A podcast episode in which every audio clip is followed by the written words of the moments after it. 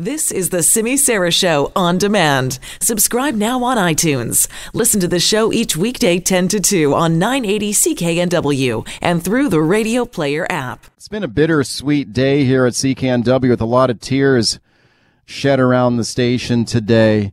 The final day for Jon McComb as he signed off for the last time on his morning show here on CKNW. Everyone's happy for Jon heading into retirement but it was kind of sad too. After 36 years with the station, 50 years in broadcasting, Jon signed off for the final time this morning. Here's how it sounded on the CKNW airwaves today. And so it comes down to this the final few moments of the final Jon McComb show on CKNW. I remember the first words I ever uttered on the radio. It was in June of 1970. I had just turned 17 years old.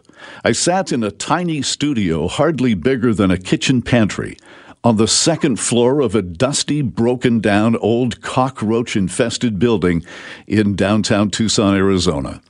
With a shaking hand, I cracked open a live radio mic for the first time and through a set of tinny, worn out headphones, heard myself croak the station ID. This is KWFM 92.9 in Tucson, Arizona. I was petrified, but I was in heaven. My childhood dreams had come true. I was making a dollar sixty an hour as the new overnight guy on one of the first progressive rock stations in the U.S. Thankfully, the nerves settled a bit and the pay increased, and I was on my way. I was a professional broadcaster. In those early moments, I could not have conceived of a day like today, surrounded by family, friends, and colleagues celebrating retirement after a run of half a century, 36 years at one station with an iconic set of call letters CKNW. I came to NW from Montreal in 1980, where I was the morning news anchor on CJAD radio, a station not unlike this one. I was young, full of piss and vinegar, and thought I knew pretty much all there was to know about radio news. But that's when I ran into the likes of the old pros, like our news director Warren Barker, John McKittrick, George Garrett, and John Ashbridge.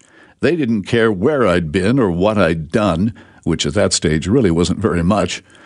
I started at the bottom at NW, nights and weekends, and the dreaded Sunday 4 to midnight shift. I remember looking at those fellows and thinking, gosh, how can anyone work at the same job on radio at the same radio station for 30 or 40 years as many of them had? Over time, I worked every conceivable shift, both as a news reader and a reporter. CKNW was a powerhouse. Frosty Forst ruled the mornings, Rick Honey in the afternoon. Great talk show hosts with names like Bannerman, Good, and Mair. Our wonderful executive producer, Shirley Stalker, rode herd on that group like a den mother trying to contain an unrepentant, troublemaking troop of delinquents. When one of my radio heroes was hired in 1989, my life changed forever, for good and, well, not so good. Philip Till was to become a great mentor and even better friend. But my already finely honed perfectionist streak really ratcheted up when I started working with Till. By this time, I'd made the jump from the newsroom to the talk shows, something unheard of at NW in the past. My reinvention was not a smooth one. Due to my senseless perfectionism, I was my own worst critic, and boy, did I play that role very well. I heaped tons of pressure and unattainable expectations on my shoulders, and eventually collapsed under the weight. A long-time battle with depression and anxiety was in full bloom, and finally I had to admit I was burned out and I expected the worst. I went in and told my boss I needed to take time off. I thought, who would want a talk show host with depression and anxiety, having panic attacks on the air? I figured my career was over. But NW management, including Lou Del Gabo, Tom Plasteris, and Ian Koenigsfest, had my back for the next seven months, the time I needed to recover. True to their word, I was back on the air and paired with Till on the afternoon show and had some of the greatest fun I've ever had in this business. I came back and I never looked back. To say that I'm blessed is an understatement. An amazing, patient, and loving wife, Kristen has been my rock, my anchor, my touchstone for almost 45 years. When we got married, she was a single mom with three kids. Later, we added a fourth. My love for each of them is profound, and I am proud of each of them beyond doubt. The same for the five grandchildren they've blessed us with. The love and respect I have for my work family is only slightly less profound. My boss, Larry Gifford, has allowed me to call the shots entirely on my retirement decision, and to be clear, the decision is all mine. I'm surrounded by the best team in radio. It's been an honor and a pleasure to watch and help guide the development of Nikki Reitmeyer into a first class broadcaster, producer, and writer. Her work ethic and determination are a wonder. My technical producer, Greg Schott, deserves a Medal of Honor for having to put up with my apparent genetic inability to hit my out times on time. He sweat bullets as I've tried to pack five hours of programming into a four and a half hour space.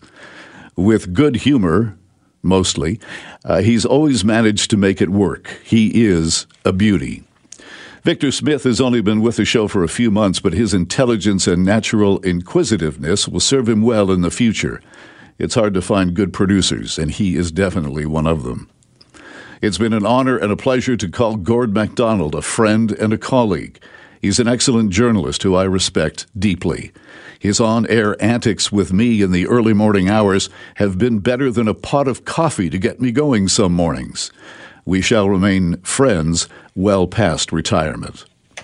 My thanks to a couple of solid pros and mainstays in our business the wonderful weather guy, Mark Madryga, who has the toughest job in town, and Kim Larson, who's been handling our traffic with calm and professionalism that's been a treat to listen to. And finally, certainly, and last but not least, this audience. A broadcaster couldn't ask for a more loyal, intelligent, informed, and just plain fun group of people to interact with, debate with, cry with, and sigh with. The true, honest, and real connections I've made with many of you are unforgettable. Thanks for allowing me into your lives all these years, especially in these early morning hours when, let's face it, you pick your company pretty carefully. I want to say one more time how much I appreciated the love and support you offered me in my journey through mental health problems. Speaking up and out about depression and the stigma around mental health was a weight off my shoulders. Thank you for bearing some of that weight with your support. So that's it. I get to sleep in. I get to stay up past six o'clock and actually watch a hockey game, dine out with my wife Kristen, see more of the kids and grandkids, and just relax. But fear not, this voice still works, and you'll hear me on NW and in other places still living that childhood dream and getting paid to talk. I head into the next phase surrounded by an incredible family, wonderful lifelong friends, and the hope that you've heard something you've liked over the years. I'm not a fan of goodbyes, so let's leave it at see you later, and I'll carry you in my heart forever. And so, for the last time around, my thanks to Nikki Reitmeyer, Victor Young, Greg Schott, Gordon McDonald, Mark Madryga, and Kim Larson. For everybody, I'm Jon McComb.